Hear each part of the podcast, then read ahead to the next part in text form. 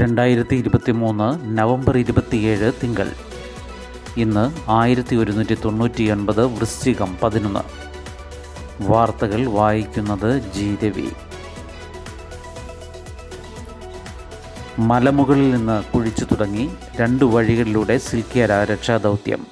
കരസേനയും രംഗത്ത്, സംഘത്തിൽ മലയാളികളും. സിൽക്കിയാരയിലെ തുരങ്കത്തിൽ കുടുങ്ങിയ നാൽപ്പത്തി ഒന്ന് തൊഴിലാളികളെ പുറത്തെത്തിക്കാൻ സർവ്വമാർഗവും ഉപയോഗിച്ച് രക്ഷാദൗത്യ സംഘത്തിൻ്റെ തീവ്രശ്രമം. അവശിഷ്ടങ്ങൾക്കിടയിലൂടെ രക്ഷാക്കുഴൽ കടത്തിവിടുന്നതിനു പുറമെ മലമുകളിൽ നിന്ന് താഴേക്കുള്ള കുഴിക്കലും ആരംഭിച്ചു. ഇന്നലെ ഇരുപത്തിരണ്ട് മീറ്റർ താഴേക്ക് കുഴിച്ചു. തൊണ്ണൂറ് മീറ്റർ താഴെയുള്ള തുരങ്കത്തിലെത്താൻ നൂറ് മണിക്കൂർ എടുക്കുമെന്ന്, അതായത് നാല് ദിവസം എടുക്കുമെന്ന് ദൗത്യസംഘം അറിയിച്ചു. മലയിൽ കാര്യമായ പാറകളില്ലെങ്കിൽ ബുധനാഴ്ച രാത്രിയോടെ തുരങ്കത്തിലെത്താം. അതേസമയം തുരങ്കത്തിനുള്ളിൽ അവശിഷ്ടങ്ങൾക്കിടയിലൂടെ രക്ഷാക്കുഴൽ എത്തിക്കാനുള്ള ശ്രമവും തുടരുന്നു. കുഴലിനുള്ളിൽ കുടുങ്ങിയ ട്രില്ലിംഗ് യന്ത്രം അറുത്തുമാറ്റിയ ശേഷം പുറത്തുനിന്നുള്ള യന്ത്രത്തിൻ്റെ മർദ്ദത്തിൽ കുഴൽ അകത്തേക്ക് തള്ളാനാണ് ശ്രമിക്കുന്നത്. തടസ്സമില്ലാതെ ഇത് നടന്നാൽ ഇന്ന് രാത്രിയോടെ കുഴൽ തൊഴിലാളികളിലേക്ക് എത്തിക്കാനാകുമെന്നാണ് പ്രതീക്ഷ. ഇതിനിടെ ദൗത്യത്തിൻ്റെ ഭാഗമാകാൻ കരസേനയുടെ കീഴിലുള്ള മദ്രാസ് എഞ്ചിനീയർ ഗ്രൂപ്പും സ്ഥലത്തെത്തി. മലയാളികൾ അടങ്ങിയ സംഘമാണ് ഇത്. തൊഴിലാളികളെ നിരീക്ഷിക്കുന്ന ക്യാമറ സാങ്കേതിക തകരാർ മൂലം ഇന്നലെ തടസ്സപ്പെട്ടു. ഇതിനിടെ ഇന്ന് ഇവിടെ മഴയും മഞ്ഞുവീഴ്ചയും ഉണ്ടാകുമെന്ന് കാലാവസ്ഥാ വകുപ്പ് പ്രവചിച്ചിട്ടുണ്ട്. കാലാവസ്ഥ പ്രതികൂലമായാൽ രക്ഷാദൗത്യം കൂടുതൽ ദുഷ്കരമാകും. തിക്കിലും തിരക്കിലും മരിച്ച വിദ്യാർത്ഥികൾക്ക് യാത്രാമൊഴിയേകി കുസാറ്റ്.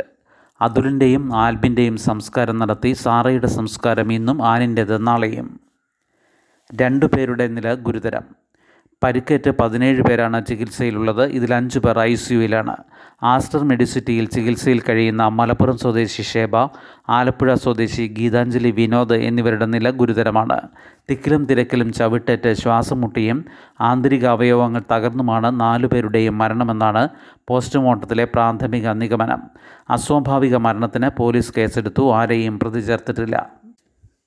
കുസാറ്റ് അപകടത്തെക്കുറിച്ച് മൂന്നംഗ വിദഗ്ധ സമിതി അന്വേഷിക്കുമെന്ന് മന്ത്രി ഡോക്ടർ ആർ ബിന്ദു പറഞ്ഞു. സിൻഡിക്കേറ്റിൻ്റെ മൂന്നംഗ ഉപസമിതിയും സംഭവത്തെക്കുറിച്ച് അന്വേഷിക്കുമെന്ന് vice chancellor doctor P G Sankaran അറിയിച്ചു. സർവകലാശാലകളും കോളേജുകളും സംഘടിപ്പിക്കുന്ന പരിപാടികളിൽ കുസാറ്റിലുണ്ടായതുപോലുള്ള അപകടങ്ങൾ ഒഴിവാക്കുന്നതിന് നിലവിലുള്ള മാർഗ്ഗരേഖ പുതുക്കുമെന്ന് മന്ത്രി പി രാജീവ് പറഞ്ഞു. സ്കൂൾ ഓഫ് എഞ്ചിനീയറിംഗ് ബുധനാഴ്ച വരെ അടച്ചിട്ടതായി സർവകലാശാല അറിയിച്ചു. ഈ ദിവസങ്ങളിൽ നടത്താനിരുന്ന എല്ലാ പരീക്ഷകളും മാറ്റിവെച്ചു. പുതുക്കിയ തീയതി പിന്നീട് നിശ്ചയിക്കും. വെടിനിർത്താതെ ഇസ്രായേൽ. അഭയാർത്ഥി ക്യാമ്പിനു നേരെ ആക്രമണം. ഒരു മരണം. വെസ്റ്റ് ബാങ്കിലും എട്ടുപേർ കൊല്ലപ്പെട്ടു. വെടിനിർത്തലിനിടയിലും ഇസ്രായേൽ സേന ഗാസയിലും അധിനിവേശ വെസ്റ്റ് ബാങ്കിലുമടക്കം വെടിവെപ്പ് തുടരുന്നു. മധ്യ ഗാസയിലെ മഗസി അഭയാർത്ഥി ക്യാമ്പിനു നേരെ ഇന്നലെ നടത്തിയ ആക്രമണത്തിൽ പലസ്തീൻകാരനായ കർഷകൻ കൊല്ലപ്പെട്ടു. വെസ്റ്റ് ബാങ്കിൽ സേനയുടെ പ്രതിഷേധക്കാർക്ക് നേരെ നടത്തിയ വെടിവെപ്പിൽ ഒരു കുട്ടിയടക്കം എട്ട് പലസ്തീൻകാർ കൊല്ലപ്പെട്ടു. ജെനിനിൽ അഞ്ചു പേരും മറ്റിടങ്ങളിലായി മൂന്ന് പേരുമാണ് കൊല്ലപ്പെട്ടത്. ആറു പേർക്ക് പരിക്കേറ്റു. ഇതോടെ ഒക്ടോബർ ഏഴിന് ശേഷം വെസ്റ്റ് ബാങ്കിൽ കൊല്ലപ്പെട്ടവർ ഇരുന്നൂറ്റി മുപ്പത്തി ഒൻപതായി. സർക്കാർ ആശുപത്രികളും റെഡ് ക്രസൻറ്റ് സൊസൈറ്റിയുടെ ആസ്ഥാനവും വളഞ്ഞായിരുന്നു സേനയുടെ വെടിവെപ്പ്. ഗാസയിൽ ഇതുവരെ പതിനഞ്ചായിരം പേർ കൊല്ലപ്പെട്ടു. ഇതിൽ ആറായിരം പേർ കുട്ടികളാണ്. യുദ്ധത്തിന് മുൻപ് വടക്കൻ ഗാസയിലുണ്ടായിരുന്ന ഇരുപത്തിനാല് ആശുപത്രികളിൽ നാല് ചെറിയ ആശുപത്രികൾ മാത്രമാണ് ഇപ്പോഴും പ്രവർത്തിക്കുന്നതെന്ന് യു എൻ അറിയിച്ചു. തെക്കൻ ഗാസയിലെ പതിനൊന്ന് ആശുപത്രികളിൽ എട്ടെണ്ണവും. ഹമാസ് ഇസ്രായേൽ വെടിനിർത്തലിൽ സ്വാഗതം ചെയ്ത ഫ്രാൻസിസ് മാർപ്പാപ്പ ഗാസയിലേക്ക് കൂടുതൽ ജീവകാരുണ്യ സഹായം എത്തിക്കാൻ സജ്ജീകരണം ഒരുക്കണമെന്നും ആവശ്യപ്പെട്ടു. കൂടുതൽ ബന്ദികൾക്ക് മോചനം. വെടിനിർത്തൽ ഇന്നുകൂടി. Hamas commander Ahmad al Khundur കൊല്ലപ്പെട്ടു. ഇസ്രായേലി ബന്ദികളുടെ മോചനവും പലസ്തീൻ തടവുകാരുടെ വിട്ടയക്കലും വെടിനിർത്തലിൻ്റെ മൂന്നാം ദിവസമായ ഇന്നലെയും തുടർന്നു. പതിമൂന്ന് ഇസ്രായേലി ബന്ദികളെ ഹമാസ് മോചിപ്പിച്ചപ്പോൾ പലസ്തീൻകാരായ മുപ്പത്തി ഒൻപത് തടവുകാരെ ഇസ്രായേലും വിട്ടയച്ചു. ബന്ദിയാക്കിയിരുന്ന റഷ്യൻ പൗരനെയും യു എസ് പൗരത്വമുള്ള നാലു വയസ്സുകാരി അബിഗൽ ഈദിനെയും തായ്ലൻഡുകാരായ നാലു പേരെയും കൂടി ഹമാസ് ഇന്നലെ വിട്ടയച്ചു. തായ്ലൻഡ് സ്വദേശികളായ ഇരുപതോളം ബന്ദികളെ വെടിനിർത്തൽ കരാറിൻ്റെ ഭാഗമല്ലാതെ നേരത്തെയും മോചിപ്പിച്ചിരുന്നു. ഖത്തറിലെ രാജ്യാന്തര സഹകരണ സഹമന്ത്രി ലോൽവ റഷീദ് അൽ ഖത്തേർ ഇന്നലെ ഗാസ സന്ദർശിച്ചു.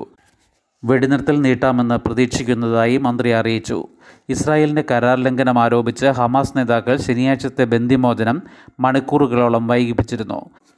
ഖത്തറും ഈജിപ്തും ഇടപെട്ട് നടത്തിയ ചർച്ചകളുടെ ഫലമായി അർദ്ധരാത്രിയോടെയാണ് പതിമൂന്ന് ഇസ്രായേലി ബന്ദികളെയും നാല് തായ്ലാൻഡ് സ്വദേശികളെയും ഹമാസ് മോചിപ്പിച്ചത്. മുപ്പത്തി ഒൻപത് പലസ്തീൻ തടവുകാരെ ഇസ്രായേലും മോചിപ്പിച്ചു. ജീവകാരുണ്യ സഹായവുമായി എത്തിയ നൂറ്റി ഇരുപത് ട്രക്കുകൾ കൂടി ഇന്നലെ ഗാസയിൽ പ്രവേശിച്ചു.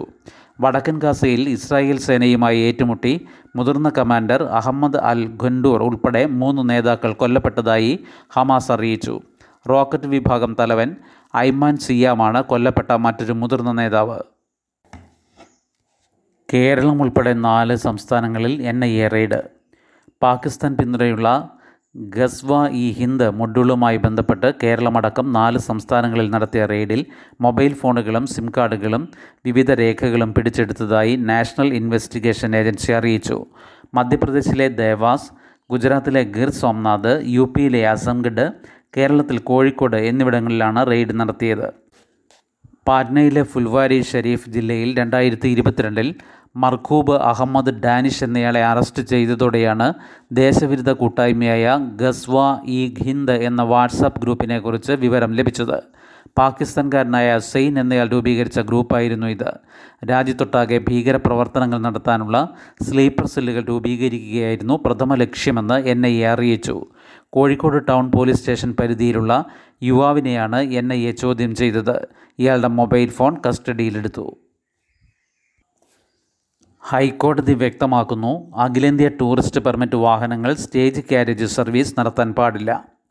അഖിലേന്ത്യാ ടൂറിസ്റ്റ് പെർമിറ്റുള്ള വാഹനങ്ങൾ സ്റ്റോപ്പുകളിൽ നിന്ന് ആളുകളെ കയറ്റിയിറക്കി സ്റ്റേജ് കാരേജ് സർവീസ് നടത്തുന്നത് അനുവദിക്കാനാകില്ലെന്ന് ഹൈക്കോടതി.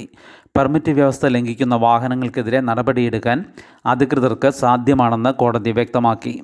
അഖിലേന്ത്യാ ടൂറിസ്റ്റ് പെർമിറ്റിൽ സ്റ്റേജ് കാരേജ് സർവീസ് നടത്തിയതിന് പിഴ ചുമത്തിയത് ചോദ്യം ചെയ്ത് ബസ്സുടമയായ കൊല്ലം സ്വദേശി അബ്ദുള്ള അച്ചൻ ഔഷാദും മറ്റും നൽകിയ ഹർജിയിലാണ് ജസ്റ്റിസ് ദിനേശ് കുമാർ സിംഗിൻ്റെ ഇടക്കാല ഉത്തരവ്.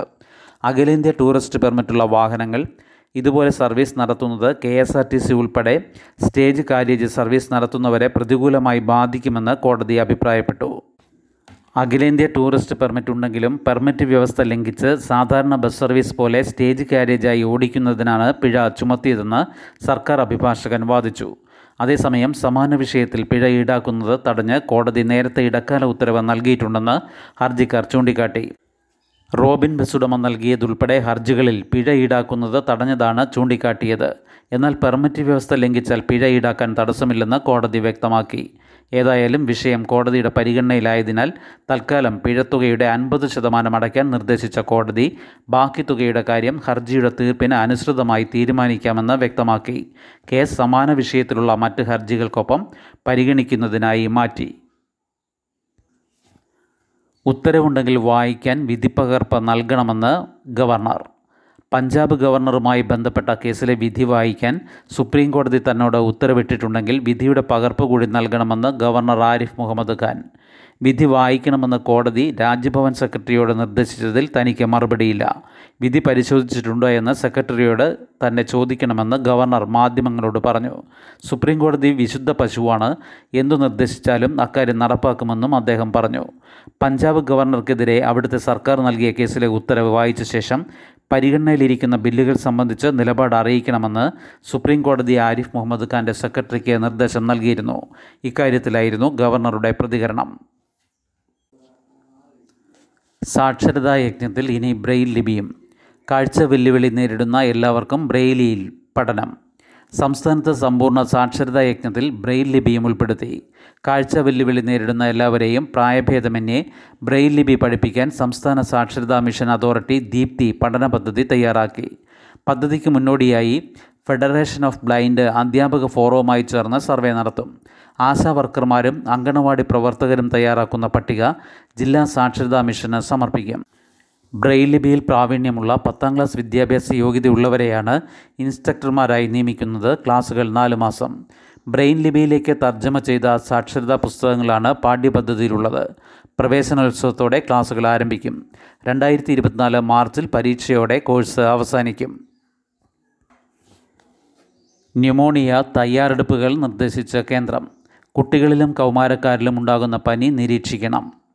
ചൈനയിൽ കുട്ടികളിൽ ന്യൂമോണിയ പടരുന്ന സാഹചര്യത്തിൽ രാജ്യത്തെ എല്ലാ സംസ്ഥാനങ്ങളിലും മുന്നൊരുക്കങ്ങൾ പൂർത്തിയാക്കണമെന്ന് കേന്ദ്ര സർക്കാർ നിർദ്ദേശം നൽകി.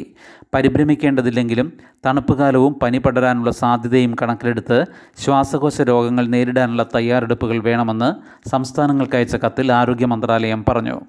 കിടക്കകൾ, മരുന്നുകൾ, ഇൻഫ്ലുവൻസ വാക്സിനുകൾ, ഓക്സിജൻ, ആൻറ്റിബയോട്ടിക്കുകൾ, സുരക്ഷാ കവചങ്ങൾ, ടെസ്റ്റിംഗ് കിറ്റുകൾ, വെന്റിലേറ്ററുകൾ, ഓക്സിജൻ പ്ലാന്റുകൾ തുടങ്ങിയവ ഉറപ്പുവരുത്തണം. കോവിഡുമായി ബന്ധപ്പെട്ട് ഈ വർഷം ആദ്യം നൽകിയ നടപടിക്രമങ്ങൾ പുതിയ സാഹചര്യത്തിൽ വിലയിരുത്തണം. കുട്ടികളിലും കൗമാരക്കാരിലും ഉണ്ടാകുന്ന ശ്വാസസംബന്ധമായ രോഗങ്ങളും പനിയും നിരീക്ഷിക്കണം. സാമ്പിളുകൾ പരിശോധനാ കേന്ദ്രങ്ങളിലേക്ക് അയക്കണമെന്നും കേന്ദ്രം പറയുന്നു. ആയുഷ്മാൻ ആരോഗ്യ മന്ദിരം പുതിയ പേര്. Ayushman Bharat health and wellness കേന്ദ്രങ്ങളുടെ പേര് ആയുഷ്മാൻ ആരോഗ്യ മന്ദിരം എന്നാക്കി മാറ്റാൻ കേന്ദ്ര ആരോഗ്യ മന്ത്രാലയം സംസ്ഥാനങ്ങളോട് നിർദ്ദേശിച്ചു.